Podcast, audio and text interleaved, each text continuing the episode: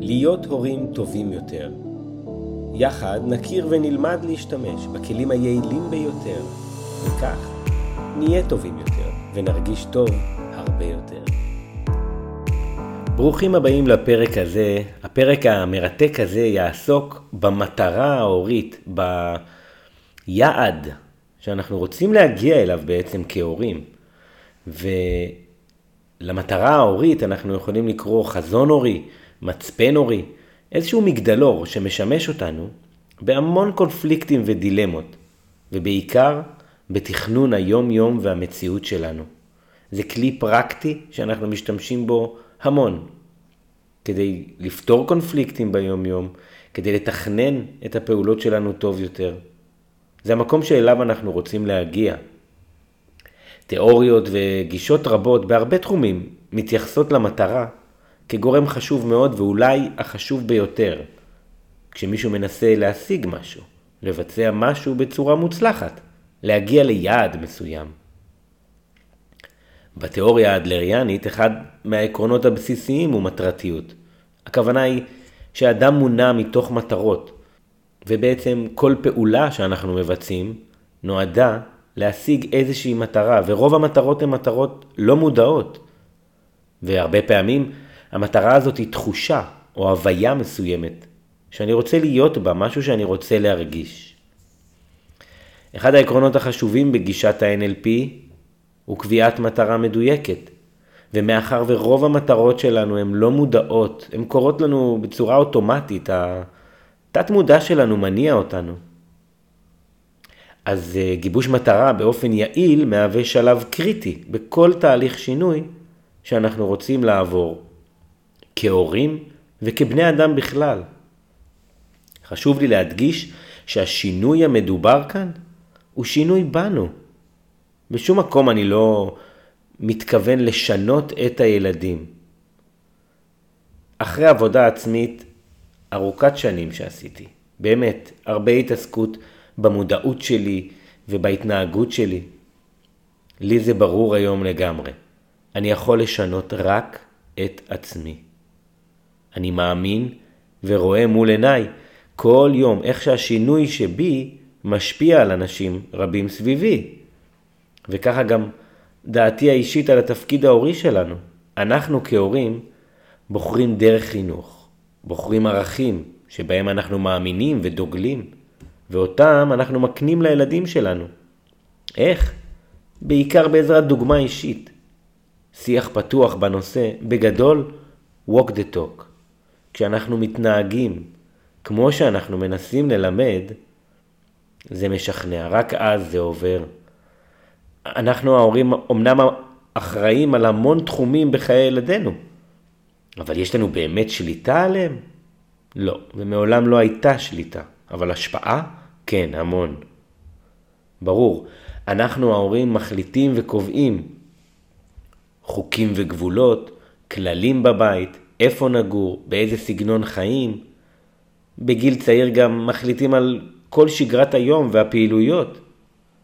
אבל אנחנו לא יכולים באמת לקבוע מה הילדים יאמצו ויבחרו לאישיות שלהם כשהם יהיו בוגרים, שזה בעצם החינוך.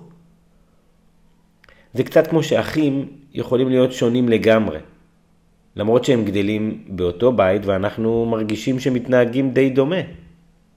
כל אחד בוחר לעצמו מה הוא מאמץ לחייו, מה הוא לוקח מההורים, ואני מאמין שעם הכלים הנכונים, שנדבר עליהם, ונתרגל אותם, ונלמד להשתמש בהם. בעזרת הכלים האלה אנחנו נעלה את הסיכויים שהילדים שלנו יאמצו את מה שאנחנו באמת מאמינים בו, את מה שאנחנו מביאים, אבל לא נוכל להבטיח את זה. ולי זה קל להבין ולחשוב על זה, שכשאני חושב על ההורים שלי ועל הבית שאני גדלתי בו, ברור שלקחתי המון מההורים שלי ומבית הילדות שלי, אבל בטוח שלא לקחתי הכל. אני גדלתי בבית של הורים גרושים, וככה אתה נחשף לשני סוגי בתים, שתי סגנונות חיים. שתי צורות של ארוחת ערב, שתי צורות של ארוחת בוקר, שתי סגנונות התנהלות בבית ואתה בוחר בסופו של דבר מכל אחד מהם מה אתה מאמץ ומה לא. וזה לא רק אצל הורים גרושים, תחשבו בכלל על ההשפעה של אבא שלכם ועל אימא שלכם. יש אה, דפוסי התנהגות שאנחנו לוקחים מאימא, ויש דפוסי התנהגות שאנחנו לוקחים מאבא, ויש דפוסי התנהגות שאנחנו לוקחים לא מכאן ולא מכאן, ומעצבים אותם בעצמנו. הרי על מי בעצם לנו ההורים יש שליטה? אנחנו שולטים על הילדים שלנו? אנחנו שולטים על מי? על העובדים שלנו בעבודה? על הטלפון שלנו? אפילו על זה כבר לא. כשהילדים קטנים, זה באמת יכול להרגיש שאנחנו שולטים בהם. כי אנחנו מחליטים מה הם ילבשו, ומה הם יאכלו, ואיזה פעילות נעשה במהלך היום. אבל ככל שהילדים גדלים, אנחנו רואים שזה לא, לא כל כך ככה. הילדים מהר מאוד מגדלים רצון משלהם, וזה טוב שזה ככה, ובוחרים לעצמם מה שמתאים להם, מה שלדעתם נכון להם. והאמת שאני באמת מייחל לילדים שלי את זה בדיוק, שידעו מה טוב להם, שיבחרו בדרך הנכונה להם, שיעשו ויתעסקו בחייהם במה שהם נהנים לעשות, במה שהם עושים טוב, במה שהם עושים בתשוקה מלאה. אני ממש לא רוצה להיות זה שמחליט להם מה טוב להם. אני רוצה שהם ידעו להחליט עבור עצמם. וכדי להשפיע בצורה טובה ולהצליח להקנות לילדים את הערכים החשובים לי באמת, את המוצר, את דרך החיים, שבה אני מאמין בה שתהיה גם טובה אליהם, נדרשת עקביות. כשמסרים חוזרים על עצמם בצורה עקבית, המסר עובר בצורה יעילה ומשפיעה ביותר. וכדי שתהיה עקביות, אני מאוד ממליץ לקבוע מטרה, יעד, חזון. זה אותו מצפן שמזכיר לי לאן אני מנסה להגיע. מה הכיוון שבו אני רוצה לקבל החלטות, להתנהג. כשדברים מסתדרים בדיוק כמו שאנחנו רוצים, אין אתגר גדול מדי ב... בלשדר את אותם מסרים, בלדבוק באותה דרך חינוכית. אבל כשדברים פחות מצליחים, ואנחנו נתקלים בקשיים, וזה קורה לכולם, זה טבעי, אז אנחנו רוצים קו מנחה, דרך ברורה, משהו להאמין בו כדי שיחזק אותנו לאורך הדרך, שנדע שאנחנו בכיוון הנכון. בעזרת אותו מצפן, אנחנו נרגיש שאנחנו לא סוטים מהדרך. וברור שיהיו סטיות קטנות לאורך הדרך, שיהיו פעמים שאנחנו בוחרים לא נכון או לא מדויק או טועים, אבל הכיוון הכללי נשאר, וכדי שנוכל להביט קדימה ולדעת שהמקום הזה נכון, שהדרך היא נכונה, ושאנחנו צריכים להמשיך, לצעוד ולהתקדם בכיוון הזה, אותו חזון הורי נכנס לפעולה. ובעזרתו הסבירות שנגיע ליעד הנכון להשיג את המטרה ההורית שלנו עולה ועולה. מבחינתי ההבדל בין חזון למטרה הוא שחזון מתייחס לבני אדם נוספים, חוץ ממני עצמי. ומטרה יכול להיות גם משהו אישי לגמרי. מלבד זה, שני המושגים די דומים, לפחות לצורך הנושא כאן שאנחנו מדברים עליו. חזון הורי הוא חזון של שני ההורים יחד. ובמקרה של הורה אחד, אז החזון מתייחס רק להורה הזה, וגם זה נפלא. אני בכלל ממליץ ליצור חזון אישי, ואז לשתף בו את ההורה השני. ואז ליצור יחד את החזון שמתאים לשנינו יחד. אז דיברנו על כבר על מטרה וכמה היא חשובה ויעילה כדי להגיע ליעד שאנחנו רוצים. וגם טענתי ששינויים אפשריים, שינויים גדולים, שינויים פורצי דרך. וכל זה נועד לתת תחושה אופטימית, שגם אם הגענו בהורות, בבית, במשפחה הגרעינית, שאותה אנחנו מובילים, למקום שלא כל כך רצינו, למקום שאנחנו נתקלים בקשיים, שזה לא הולך, שאנחנו לא נהנים, שהאווירה לא טובה, כשקשה, אז אה, דברים תמיד יכולים להשתנות, ולטובה, וזה הגיוני ונורמלי שהגענו למצב ולמקום שאנחנו לא רוצים להיות בו. בפרק הזה אנחנו נתחיל לדבר על מה שעשה אצלי את השינוי הגדול ביותר בתפקיד ההורי, בביטחון העצמי שלי בתור הורה, בדרך שבה אני רוצה ללכת בתור הורה יחד עם זוגתי. אני מאמין שכשאני רואה את המטרה הסופית מול עיניי, קל לי הרבה יותר להמשיך קדימה. לי, לי אפילו יותר נוח לרוץ קדימה ולקבל נוחות בכל אירועי היום-יום וככה להתגבר עליהם. כי הפנים שלי מופנות לעתיד, למטרה הגדולה, לחזון. ככה בעצם החזון מהווה לי מקור למוטיבציה פנימית, לכוח פנימי שמאפשר לי להתרומם מנפילות ולהתאושש מרגעים של משבר. לא לוותר ולהעניק חוסן ועוצמה שדרוש לי כל כך במסע ההורי. כי גם אני, כמו רבים מאוד, הופתעתי מאוד להבין ששנים רבות לא באמת עסקתי בשאלה החשובה והמשמעותית ביותר.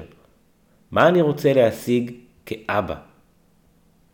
מה מטרת התפקיד ההורי שלי בעיניי?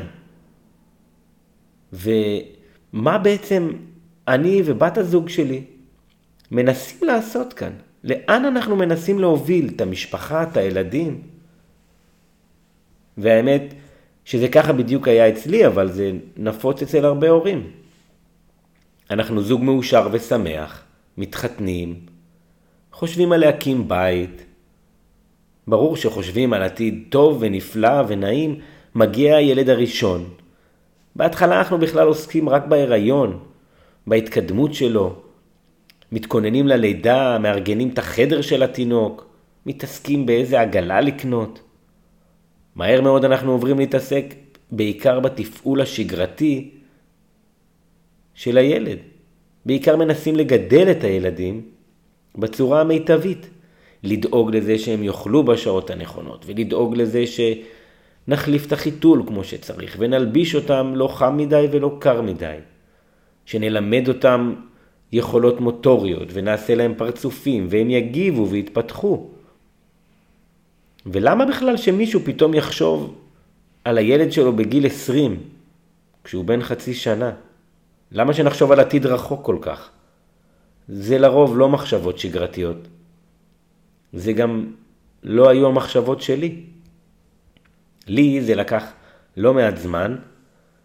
אני נדרשתי בעזרה מסוימת, ובעזרת העזרה הזאת עברתי לחשוב על השאלה החשובה.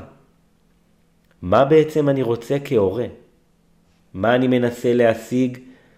מה אני רוצה להשיג בחינוך שלי? מה הדברים החשובים לי באמת כאבא? והתשובה הראשונה שקפצה לי הייתה, מה זאת אומרת? ברור, לגדל ילדים מאושרים. אבל מה זה בעצם ילדים מאושרים? ילדים שמקבלים הכל? ילדים שלא בוכים? ילדים שלא מרגישים אף רגש שלילי? וברור לי, זה אישי, זה סובייקטיבי, כל אחד והדעה שלו. כל אחד ומה שעבורו זה ילד מאושר. אין תשובה אחת נכונה. אבל אם נעמיק בזה יותר, ואצלי האמת שזה קרה רק אחרי שכתבתי את הדברים על דף, ממש ככה, אפשר גם במחשב, אבל כשהוצאתי את הדברים ממני, הצלחתי להתעמק בהם עוד יותר ועוד יותר, ולהבין שהאמת זה לא בדיוק המטרה שלי, רק שיהיו מאושרים, שייהנו. אולי זה נשמע טוב, זה בעצם היה משרת רק את עצמי. זה היה נותן לי הרגשה שאני אבא טוב, שהצלחתי לגרום להם להיות מאושרים. שאני מגן על הילדים שלי, שאני מאפשר להם את כל הטוב שבעולם. איזה מטרה נפלאה, אה? לא, היום אני לא בטוח. היום הרבה יותר ברור לי שהמטרה שלי היא להכין אותם לחיים. להכין אותם לחיים הבוגרים שלהם, להכין אותם שיוכלו להיות עצמאיים. ויש מטרות שהן לטווח קצר ויש מטרות שהן לטווח ארוך. מטרות לטווח קצר, אני זוכר כל כך טוב שבלילות לבנים של גזים, שיניים, כל מיני דברים, הרגשתי שהמטרה שאני רוצה להשיג היא שפשוט הקושי הזה ייעלם, שהבכי יפסיק, שהאתגר יעבור, שהלילה ייגמר, שהנזלת תתייבש, שהם פשוט יירדמו ויהיה בבית שקט. אבל תמיד אחרי כמה דקות, או בבוקר שאחרי, הרגשתי שנכון, זה היה קשה. זה לא היה נעים, אבל זה עבר, התגברנו, ממשיכים הלאה. ואלו רגעים שבהם החזון ההורי, המטרה ארוכת הטווח, יכולה לעזור מאוד. שם היא עזרה לי הרבה. כשהיה לי קשה. נכון, כולנו אוהבים שכיף לנו. כולנו אוהבים לקבל דברים טובים וליהנות. אבל זה העיקר בחיים? מה, אין מקרים שבהם, לצערי הרבה מקרים כאלה, שכל אחד מאיתנו מתמודד עם קשיים, עם תסכול, אפילו עם סבל. ואם אני אחסוך מהילדים שלי כל רגש שלילי, כשהם יתבגרו ויתחילו את החיים העצמאיים שלהם? מה, הם, הם באמת יהיו מצוידים בכל הכלים וביכולות שהם צריכים כדי להתמודד? ודאי שלא. התמודדות עם תסכול, התמודדות עם איפוק, עם אכזבה, זה חלק מהחיים של כל בן אדם. וכמו דברים רבים, זה יכולות, יכולות שצריך ללמוד אותם, שצריך לתרגל אותם, יכולות שצריכות להתפתח לטכניקה אישית שמתאימה לי, לילד שלי, לילדה שלי. ואם אני אמנע מהילד שלי לפגוש את החיים כמו שהם, אם אני אצור איזה בועת מגן, אז אולי לטווח הקצר זה ירגיש נעים וכיף, ואפילו לא בהכרח. אבל יבוא היום הזה שבו המציאות תפגוש אותו, פנים אל פנים, ואני רוצה להיות בטוח שכשזה יקרה, יהיה לו את כל הכלים, היכולות והכישורים כדי להתמודד ולא להתפרק. אז כנראה שלא אושר ולא כיף ולא רק שמחה היא המטרה הגבוהה ביותר שלי כהורה. אז מה כן? אלפרד אדלר טען, ואני מאמין לו לגמרי, שהורים רוצים לגדל ילדים עצמאיים, אחראיים ובעלי תחושת מסוגלות גבוהה. ואני גם רוצה לגדל ילדים כאלו. אני רוצה שכשהם יהיו גדולים, הם יהיו עצמאיים וירגישו עצמאיים. אני רוצה שהם יהיו אחראיים ויתנהגו באחריות כלפי עצמם, כלפי הגוף שלהם, כלפי הנפש שלהם, כלפי אנשים אחרים, כלפי הסביבה. אני גם רוצה שתהיה להם תחושת מסוגלות גבוהה, שיאמינו בעצמם, שיהיה להם אומץ לנסות, להתנסות, ובדרך הזאת אני מאמין שהם יהיו מוכנים ומסוגלים להתמודד עם החיים בצורה הטובה ביותר. זה מסתדר לי שהמטרה ההורית שלי היא להכין אותם לחיים. שהחזון שלי הוא לגדל ילדים עם כישורי חיים נדרשים ומתאימים בדיוק כדי לחיות חיים בוגרים בסביבה נורמלית סך הכל. כמובן שבדרך נאפשר המון רגעים של כיף, של שמחה, של אושר, של אהבה. נגן על הילדים שלנו, נשמור עליהם, נעניק להם את כל הטוב. אבל מתוך ראייה עתידית שהמטרה העליונה, החזון, זה שבבגרות שלהם הם ירגישו שהם מסוגלים. הם יהיו אחראים וידעו בידיעה מלאה שהם מסוגלים להיות עצמאים בכל מה שהם צריכים. שהם לא תלויים בנו ההורים באופן מלא. שהם לא נדרשים בליווי שלנו ובחסות שלנו לכל התמודדות, שהאושר שלהם לא באמת תלוי בי, אלא בעצמם. וכאן בדיוק נדבר על הכלים שיעזרו לנו לגדל ילדים עצמאיים, אחראיים ובעלי תחושת מסוגלות, וכל אחד יכול להוסיף עוד ועוד תכונות וערכים שחשובים לו.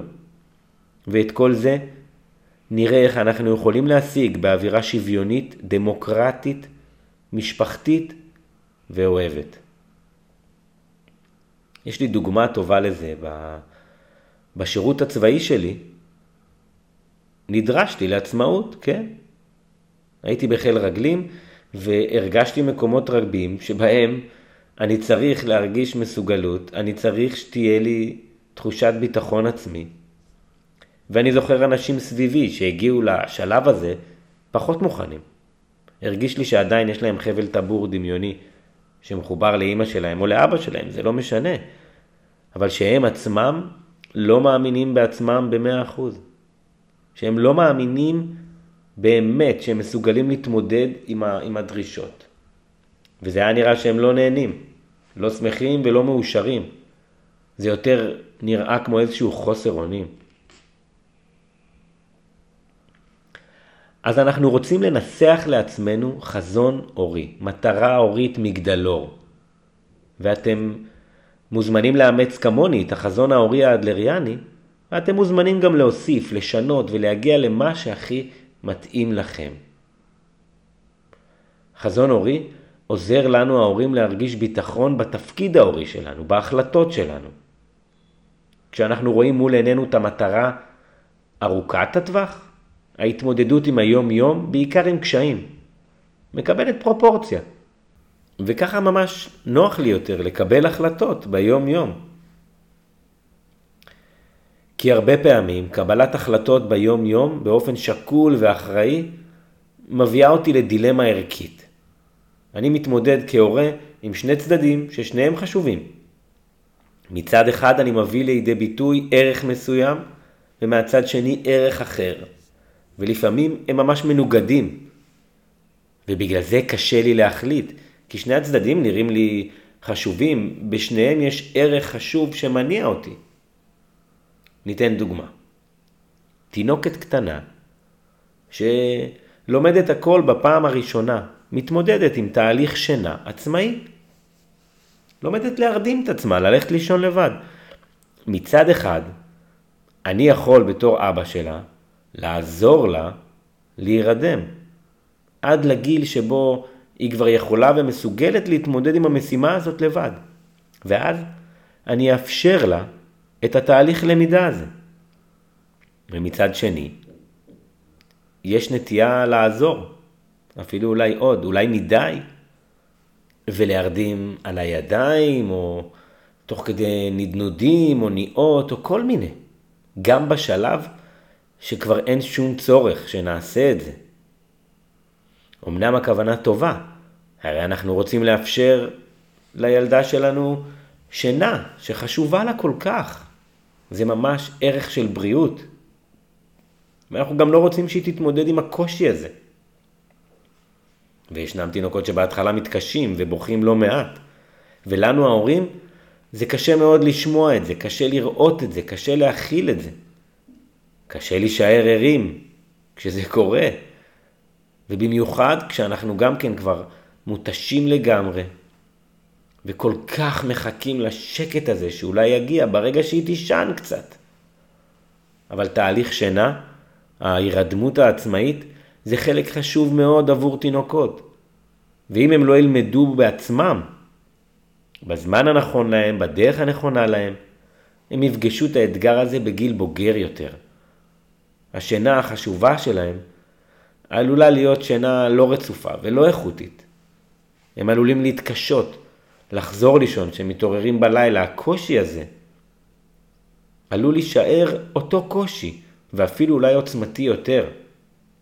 וזה, אני מדבר מניסיוני האישי באמת, על בשרי. הרדמות בידיים עד גיל מאוחר. בהתחלה חשבתי שזה פתרון טוב, וזה עבד, באמת הילדים ככה יכולים להירדם יותר מהר, או לא יודע, יותר טוב, זה מה שחשבתי. אבל כשאנחנו מרדימים את הילדים שלנו על הידיים עד גיל מאוחר מדי, לפחות אצלי זה קרה. עד לגיל שכבר זה לא מסתדר להרדים אותם בידיים, כי המשקל שלהם גבוה וזה כבר קשה פיזית. ואז אנחנו צריכים להתמודד עם הגמילה. זו בדיוק אותו חוויה. זה לא קל. והתלות הזאת של הילד בנו להירדם, וואו, זה מתיש וקשה ומגביל. בדיעבד, לא טסנו לחו"ל, בקושי יצאנו בערב, כי מה נעשה? מי ירדים את הילד? אז מצד אחד, היה לנו את הערך של בריאות. ש... שהילד יישן טוב, שירדם טוב, שתהיה לו שינה איכותית, ואולי אפילו ככה הוא יירדם מהר יותר. ומצד שני, הערך של עצמאות ומסוגלות, בתהליך עצמאי יותר. בשום דרך או זמן אנחנו לא נדרשים לקיצוניות. אבל כשמול עינינו המטרה הגבוהה ביותר, החשובה, הערך של עצמאות, אני רוצה שהילד שלי יהיה עצמאי. אז אני אוכל לבחור דרך יעילה יותר. ולהבין שהערך הזה של שקט או מנוחה, מה שקראתי לו בריאות מסוימת, אפילו כבר אה, אה, יגיע לרמה של פינוק. זה יחזור אליי כמו בומרנג. וככה בעצם לא השגתי שום דבר משמעותי יותר. כי לא אפשרתי לילד שלי ללמוד את הדבר החשוב הזה. וגם אם נחליט כן להרדים את הילדים בידיים, או קצת פחות בידיים, או קצת יותר, כל אחד ימצא לו את הדרך שלו, אבל החזון עוזר לי להבין מה כרגע יותר חשוב לי, ומה כדאי לי להחליט, ולאיזה צד למשוך יותר. איזה ערך משמעותי עבורי יותר בטווח הארוך, והוא בעצם זה שיהיה נחוץ יותר לילד שלי. וככה המצב הנוכחי הזה, אותה עייפות באמצע הלילה, אותו רצון לעזור לילד שלי, לפנק אותו, לדאוג לו, להיות אבא טוב שהצליח להשפיע על המצב, ככה זה ישפיע עליי קצת פחות. ככה זה יעזור לי לדבוק בהחלטה שלי. ככה זה יעזור לי לגבות את ההורה השני ולקבל החלטות נכונות. עוד כמה דוגמאות. אם לא נאמן את הילדים שלנו בלתת עזרה, באף משימה ומטלות הבית, הם לא ילמדו לעזור. הם לא ילמדו את ההרגשה החשובה הזאת של לעזור למישהו. ויכול להיות שבהתחלה זה ירגיש כמו איזשהו פינוק, וואו, איזה אבא טוב אני, אני פשוט פנק אותם ועוזר, משרת אותם כמו נסיכים ונסיכות. ומצד שני, אני לא רוצה שהם יגדלו ויחשבו שהם נסיכים ונסיכות. אני רוצה שהם ידעו לתת עזרה מהלב. וזה תהליך למידה. ברור שלא בפעם הראשונה שאני מציע להם לתת עזרה, הם ייתנו אותה, ולא בדיוק כמו שאני מצפה. אבל כשמול העיניים שלי החזון, המצפן שאומר לי, תראה, אתה רוצה שבגיל בגרות הם ידעו לעזור לאחרים, לחברים, למשפחה, לאנשים סביבם. בוא נתרגל אותם עוד, בוא נציע שוב, וגם אם הם לא הסכימו הפעם, נציע עוד פעם, נציע עוד פעם, כי המטרה הסופית ממש חשובה לי. עוד דוגמה, אם אני לא אפגיש את הילדים שלי אף פעם עם הפסד, או תבוסה, או באסה כזאת של להפסיד במשחק, או התנסות אחרת, לא משנה מה, הם לא יתמודדו עם, ה... עם הרגש הזה, עם הסיטואציה הזאת. וזה חלק מהחיים של כולנו. וזה לא שאני אבא טוב בזה שאני מונע מהם את הבאסה הזאת, לא. אני אבא טוב בזה שאני מאפשר להם לפגוש את הבאסה הזאת כשהיא קורית באופן טבעי בחיים. אני נמצא שם לידם, עוזר להם, תומך בהם, אבל נותן להם להתמודד עם זה, נותן להם לפתח את היכולת הזאת. וזה לפעמים יכול להיות כל כך מבאס, כל כך מתסכל לנו ההורים, לראות את הילדים שלנו. מנסים ללמוד את זה, מתמודדים עם זה בפעמים הראשונות. וכשאני זוכר שמול עיניי החזון שלי לגדל ילדים עצמאיים שמסוגלים להתמודד עם החיים ולהאמין ביכולות שלהם, אז אני אנסה קצת יותר לתת להם להתמודד. אז אני אנסה קצת ביותר חמלה ו- וקבלה לאפשר להם את ההתמודדות הזאת. אולי בטווח הקצר זה נראה לנו שדברים יהיו לנו יותר נעימים או כיפים, אם נאפשר להם, אם נגן עליהם, אם נמנע מהם תסכולים. אבל בטווח הארוך, אנחנו בעצם מונעים מהם למידה חשובה כל כך. ואני ממליץ לקחת רגע להפנים את הדברים האלה, לחשוב עליהם לעומק. כי באותו הרגע כשיש לנו קושי, הוא נראה כל כך חשוב. ואני מציע שנעשה איזשהו תרגיל. תנסו להיזכר בילדות שלכם, במשהו שלדעתכם בנה אתכם, עיצב אתכם, משהו שהשפיע מאוד על האישיות שלכם, על היכולות שלכם, על משהו שאתם מאמינים על עצמכם. ותכתבו לעצמכם חוויות שאתם זוכרים, שכאלה עיצבו אתכם, שהטמיעו בכם איזשהו ערך משמעותי ודומיננטי. וכשאתם אה, מסתכלים על אותם חוויות, נסו לחשוב מה הייתה העמדה של ההורים שלכם. איזה פעולות הם עשו או לא עשו, שבעצם אפשרו לכם את אותה חוויה משמעותית שעיצבה בכם משהו כל כך חשוב. ומה היה יכול לקרות אם ההורים שלכם היו מתערבים יותר או מתערבים פחות? איך הם היו יכולים להשפיע לטובה או לרעה על אותה סיטואציה? לי לפחות, עולים בראש דברים שבהם הייתי עצמאי לגמרי, דברים שבהם הייתי צריך להתמודד לבד עם, עם משהו בחיים, גם אם הוא היה קשה לי, גם אם באותו הרגע הרגשתי שקשה לי מאוד, היום אני זוכר את הדברים האלה כחוויות מעצבות, חוויות בונות, חוויות שעזרו לי לפתח כישורי חיים חשובים מאוד. אז החזון ההורי, המטרה ההורית היא המה. מה אנחנו רוצים שיישאר אצל הילדים שלנו בסוף הדרך? מה אנחנו רוצים להשיג? לאן אנחנו רוצים להגיע? ורגע לפני שאנחנו כותבים ממש את החזון ההורי, אני ממליץ להתעמק בעולם הערכים, כי הערכים שלנו בעצם משולבים לגמרי בחזון ההורי. התכונות, היכולות שנשמח לאחל לילדים שלנו, מושפעות המון מעולם הערכים שחשוב לנו. ונתחיל מלדייק לעצמנו את הערכים שחשובים לנו ביותר, את מאפייני המוסר הפרטי שלנו. לזהות את הערכים ולהכיר בחשיבות של הערכים שחשובים לנו מאוד, זה משהו יעיל מאוד בדרך לגבש חזון הורי אה, אה, יעיל, טוב ואיכותי. ואני ממליץ להכיר ולתת שמות לערכים החשובים האלה גם כיחידים, לבד עם עצמנו, וגם עם בן או בת הזוג, איפה שרלוונטי. ערכים הם בעצם המנועים שמזיזים אותנו בחיים, שמניעים אותנו לפעולות.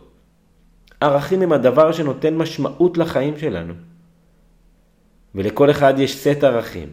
סט ערכים שאליהם הוא נמשך ורוצה מהם עוד וכמה שיותר, כמו לדוגמה אהבה, שמחה, עושר, יצירתיות, אחריות, ביטחון, קבלה ועוד מגוון ערכים. וסט ערכים שמהם אנחנו נרצה להימנע, ואפילו לפעמים בכל מחיר. פחד, השפלה, זלזול, לחץ, הקטנה ועוד. וזו בעצם המשימה הראשונה לפרק הזה. ממש לעשות חשיפת ערכים. לתת שמות ולדייק את הרגשות והערכים שמניעים אותנו, ואולי מעולם לא עלו על הכתב באופן ברור מול העיניים. בכל כך הרבה מקרים, זוג ההורים מכירים אחד את השני טוב מאוד. לפעמים גם חיים יחד הרבה שנים לפני שנולדים ילדים. אבל לפעמים, ובהרבה מהמקרים, אנחנו לא מדברים על עולם הערכים בצורה גלויה וישירה. אנחנו לא עושים כזאת שיחה שיכולה בסופו של דבר להעמיק ולחזק את הקשר הזוגי הזה כל כך, בדיוק לפני גיבוש החזון ההורי, בדיוק לפני המשימה ההורית החשובה שלנו כל כך. ולכן בדיוק אני ממליץ לכל זוג הורים לחקור, לברר, לכתוב ולדבר על עולם הערכים שחשוב לנו כל כך. אפשר להשתמש בשאלון לחשיפת ערכים ואפשר להתחיל אותו לבד ולמצוא את הערכים שחשובים לי, ואחר כך לשלב אותם ביחד, לעשות שיחה אוהבת, כנה ופתוחה, ולתת דוגמאות ולהסביר אחד לשני למה בדיוק התכוונו. כי ערכים רבים יכולים לבוא לידי ביטוי במגוון דרכים וצורות. ואותנו מעניין הרי איך להכניס את הערך הזה לחיינו, לחיי המשפחה שלנו. וכדי להצליח להכניס את הערך, את הערכים האלה לחיינו, אני צריך להבין את בן או בת הזוג שלי, מה בדיוק בשבילם אומר הערך הזה, איך לדעתם הערך הזה צריך לבוא לידי ביטוי. לדוגמה, אהבה היא ערך נפלא, ויכולה לבוא לידי ביטוי במגוון רחב מאוד של דרכים. הורה אחד יכול לפנק והשני ינשק ויחבק. אחד יקנה מתנות והשנייה דואגת להגיד את זה אין ספור פעמים, אמא אוהבת אותך. והכל טוב, באותה מידה, כל אחד והדרך שלו להביע אהבה. וזה נפלא, זה בדיוק הסובייקטיביות. איך אני רוצה וחושב שצריך להכניס את הערך הזה לחיי המשפחה. ואיך בן או בת הזוג שלי רוצים להכניס את הערך הזה לחיי המשפחה. וכשנהיה יחד, שני ההורים, מתואמים, בערכים שחשובים לכל אחד מאיתנו ולשנינו יחד, ואיך, לדעתנו, הם צריכים לבוא לידי ביטוי במשפחה שלנו? זה כבר חלק נכבד מהחזון ההורי והשיתוף פעולה שלנו. יהיה יעיל, יהיה איכותי וירגיש הכי טוב שבעולם. והרשימה הזאת, הערכים המובילים, זה גם משהו שאפשר לשנות. וגם אפשר לשנות אותו לפי גיל הילדים. ואפשר לעדכן אותו או לדייק אותו, אין בעצם הגבלות. אפשר לשנות את זה לפי הצרכים, לפי הרצון של ההורים, מתי שרק נרצה.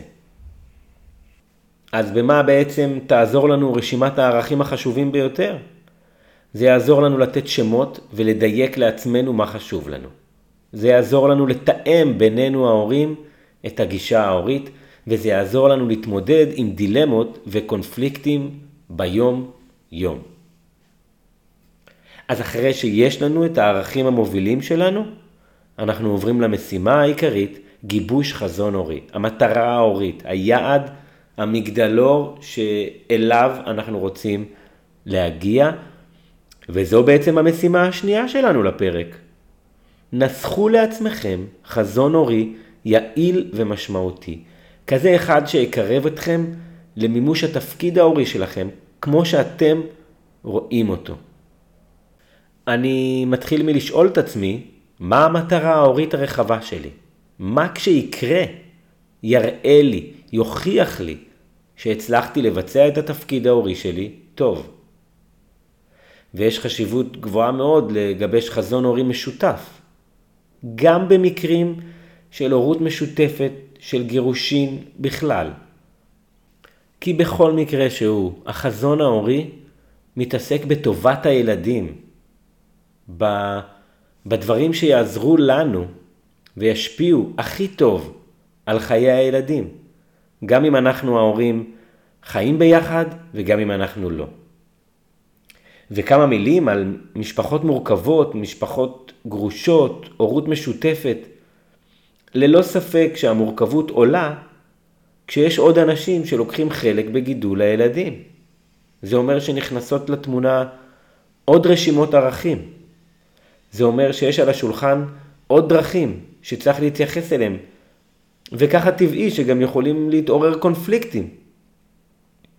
חזון הורי הוא כלי חשוב מאוד לשימוש הורים או כל מי שמגדל את הילדים ולוקח חלק באחריות עליהם. בעזרת הכלי הזה אפשר ליצור תאום ציפיות בין ההורים, גם אם הם גרושים, או לא נפגשים בכלל. כי המטרה העליונה ביותר זה מה אנחנו אמורים לראות מול עינינו כדי לדאוג לטובת הילדים, כדי לאפשר תקשורת טובה ויעילה, כדי לנהוג בצורה שתכין את הילדים בדרך הטובה ביותר לחייהם הבוגרים. הנה כמה דוגמאות לשימוש בחזון הורי מחיי היומיום. כשתינוק מראה סימנים שהוא יכול ומסוגל להחזיק את הבקבוק חלב בעצמו, אני שואל את עצמי שאלה לאור החזון ההורי שלי. האם אני רוצה לאפשר לו עכשיו לנסות ולתרגל את ההחזקה הזאת של הבקבוק בעצמו, והמחיר יהיה כמובן, הוא יאכל לאט יותר, יותר פעמים הבקבוק יצא לו מהפה, אולי הוא ייפול לו כמה פעמים. וככה בעצם אני מקדם את הערך של מיומנות מוטורית, של עצמאות, שלדעתי חשובה מאוד. מול הצד שני, שהתהליך אכילה שלו יהיה נוח יותר עבורי ויעיל יותר עבורו. אם אני אחזיק את הבקבוק, בטוח שהוא יאכל יותר כמו שהוא רגיל, ו, ובעצם אני מקדם פה ערך של בריאות, מלבד נוחות שלי אישית. אז אני רוצה גם לאמן אותו ולהתחיל לתרגל אותו באכילה עצמאית. גם כשהוא כבר מסוגל להחזיק כפית ועושה את זה מאוד מאוד מלוכלך. מצד אחד, אני רוצה שהוא יאכל טוב ובכמות המתאימה וכמו שהוא רגיל, ומצד שני אני רוצה לאמן אותו בעצמאות ובאחריות שלו על עצמו. ואז אני מסתכל על החזון ההורי שלי ושואל את עצמי, מה חשוב לי יותר? על מה אני רוצה להקפיד יותר? ואין פה תשובה נכונה. כל הורה יחליט מה שמתאים לו. אבל בעזרת הכלי הזה, יהיה לי נוח ויעיל יותר לקבל את ההחלטה. דוגמה נוספת, ילד בגיל 3-4 רוצה לבחור לעצמו את הבגדים או את הנעליים. ודווקא בוחר לעצמו לוק, וואלה, לא שיא האופנה. ואני צריך להחליט אם אני רוצה לקדם לו את היצירתיות, את העצמאות, או דווקא להשפיע על הנראות שלו, הסביבתית, או על הביקורת והתגובות שאני אקבל בתור הורה. אין תשובה נכונה. יכול להיות שכדאי לי לשלוח אותו עם איזה בגדים שהוא בחר, כדי שהוא ירגיש עצמאי. ויכול להיות שכדאי לי דווקא להשקיע עוד בלשכנע אותו לבחור איזשהו סט אחר. אבל אם אני אסתכל על הטווח הארוך, ויחשוב על מה אני מנסה ללמד אותו, מה אני רוצה שיישאר לו מהחוויות האלה, יהיה לי קל יותר לבחור את מה שנכון עבורי. ילד בן 8-9 יכול לבקש ללכת עם בגדים קצרים בחורף, ומול העיניים קופץ לנו הערך בריאות, רק שלא יתקרר, רק שלא יהיה חולה. ואני רוצה לבדוק עם עצמי מה המחיר אם אני לא אאפשר לו לבחור בעצמו, ואם אני אחייב אותו ללכת עם בגדים ארוכים. כי מצד אחד הוא ירגיש עצמאי, ומצד שני אני דואג לו לבריאות. ואם אני מציע לו ומסביר לו, והוא מסכים ללכת עם הבגדים הארוכים, אחלה, אין פה דילמה. אבל אם נוצר קונפליקט סביב העניין ומתחילה מריבה, ובמיוחד כשזה קונפליקט שחוזר על עצמו שוב ושוב ומוביל למריבות יומיות כאלה בגלל הבגדים ומה אנחנו בוחרים, אז אני מוסיף לעצמי פתאום עוד ערך של התקשורת בינינו, של החוויה האישית ביני לבין הילד שלי, בגלל אותו ערך של בריאות שאני אה, רואה כרגע מול עיניי ואני יכול לחשוב שוב, מה עדיף לי? לשמור על מערכת היחסים, ללמד אותו אחריות, עצמאות, על חשבון זה שיהיה לו קצת קר, וככה אולי הוא ילמד. ילדים קטנים מאוד, אפשר להביא גם את הבגד החם איתנו בתיק, אבל אני מדבר על השימוש בחזון ההורי, איך אני, כשאני מסתכל לטווח ארוך, אני יכול להחליט יותר טוב על ההחלטות היומיות. ילדה מתבגרת בת 13-14 יכולה לבחור לצאת עד מאוחר ביום לפני בחינה.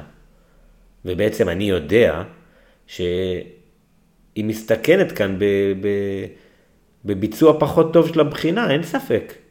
ונכון, יש לי ניסיון, יש לי ידע, אני יודע טוב, אני, אני מנוסה בזה. ואם אני מדבר איתה והיא מבינה, אחלה. אבל בגיל ההתבגרות ילדים רוצים להחליט לעצמם. ואני צריך להחליט אם אני שם את הערך הזה של עצמאות ואת זה שהיא תחליט לעצמה, ראשון בסדר החשיבות, או את האיכות של הבחינה והציון ואת השליטה שלי בסיטואציה. בעזרת חשיבה לטווח ארוך, יעזור לי להחליט. וחשוב לי מאוד להדגיש, אין כאן דרך אחת נכונה. אין פה תשובה אחת נכונה. כל אחד יבחר לעצמו את הדרך שהכי מתאימה לו. אבל החשיבה לטווח ארוך היא שעוזרת לנו לקבל את ההחלטה שלנו בצורה היעילה ביותר, וגם להיות שלם עם ההחלטה שלי אחרי שהחלטתי אותה. בעצם השלב הבא, אחרי שאנחנו בוחרים לעצמנו חזון הורי, כזה שמתאים לנו ולבן בת הזוג שלנו, ואנחנו יוצרים שיתוף פעולה להשגת המטרה הזאת, אנחנו בעצם צריכים לבחור את הדרך העקרונית שבה אנחנו רוצים לפעול, את הסגנון לסמכות ההורית שלנו, את הדרך שבה אנחנו מממשים את האחריות שלנו בגידול הילדים. ולכל הורה הרי יש סמכות מתוקף התפקיד שלו. הסמכות היא בעצם הסגנון פעולה שבה אנחנו מממשים, הרי אנחנו אחראים על הביטחון של הילדים שלנו, על הבריאות שלהם, אנחנו אחראים להאכיל אותם, להלין אותם, לאפשר להם צרכים פסיכולוגיים, לאפשר להם צרכים פיזיולוגיים, ועל כל זה נדבר בפרק הבא, שיעסוק בסמכות ההורית והסגנונות האפשריים. אוטוקרטיה, שבה אנחנו מחליטים וקובעים, אנרכיה, שכל אחד ילמד ויקבע לעצמו, או דמוקרטיה, שאליה אנחנו מכוונים. נתראה בפרק הבא. להיות הורים טובים יותר. יחד נכיר ונלמד להשתמש בכלים היעילים ביותר, וכך נהיה טובים יותר ונרגיש טוב הרבה יותר.